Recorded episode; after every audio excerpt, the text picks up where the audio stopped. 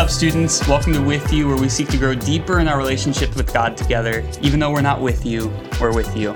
We're your hosts, Phoebe and Tony. Yesterday, Phoebe unpacked the context or the background behind Psalm 100 and specifically what should come to mind when we think of the word sheep or shepherd when we look at scripture. And today is Tuesday, therefore, we are going to be unpacking the main point of our passage. Because this passage is a psalm, we actually understand that psalms were written as songs or poems or prayers, even. And the psalmist's heart, when they're writing this, it's a window into their heart and their posture towards the Lord. So, Tony, what is the psalmist's main point here?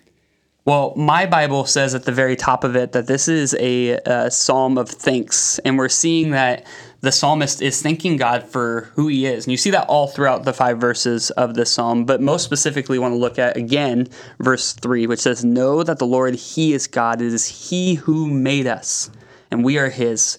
We are His people and the sheep of His pasture. Which leads us to the main point we want you guys to walk away with, which is, We are His and this is good.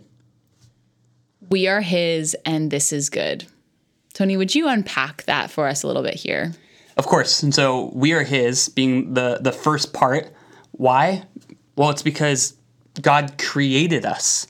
He's the one who has actually created everything. In the first two chapters of Genesis, you see that He creates everything ex nihilo. That's a Latin term that means out of nothing. And He did it just because he wanted to, that he was the only thing that has always existed, and he brought other matter into existence. And so he designed and created everything from redwoods to aluminum to corn to hawks to you. That our God is a creator. Everything points back to him.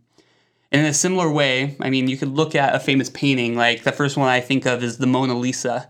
When you look at the Mona Lisa, it doesn't point back to just anyone. It points back to the creator. It points back to Da Vinci, who who created the Mona Lisa. And so we see that in the similar fashion that when we, we look at all of creation, it points back to a designer.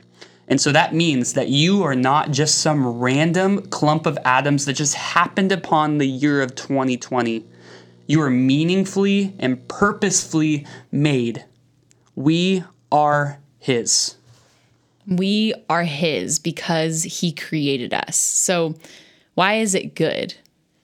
It's a great question, but first of all, God has never created anything that wasn't good. I mean, you might not like like mosquitoes, um, but it's beautiful that God created everything, and so we are His. And the second point being, this is good.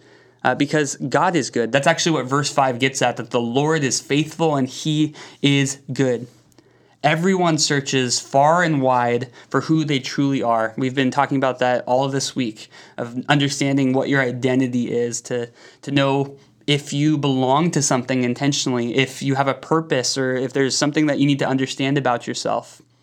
At your most basic level, as a human, you are God's creation. And God has designed you to be in relationship with Him which is really beautiful that he allows that for us. And the cool thing is, is that this is very good for us to be in relationship with him because that's actually what we were designed to do.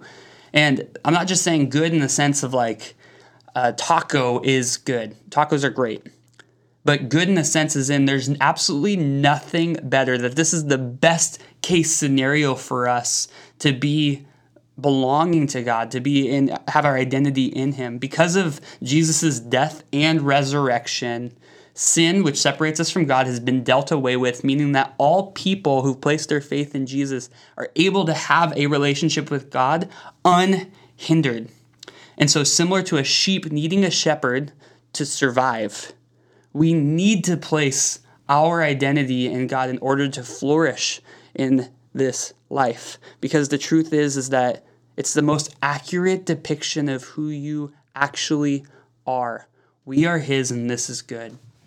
Hmm, that's awesome. I think something that's really going to stick with me is this idea that we are His and this is good. The good isn't just a nonchalant, a good taco, a good dog, a good day, but it's in fact the best that we are His, and it is the very best that we are His because He created us. Join us tomorrow as we dive into how we can actually apply this passage to our life. Remember, let's be real before God and with one another as long as it's called today. It's been great to be with you. Take care.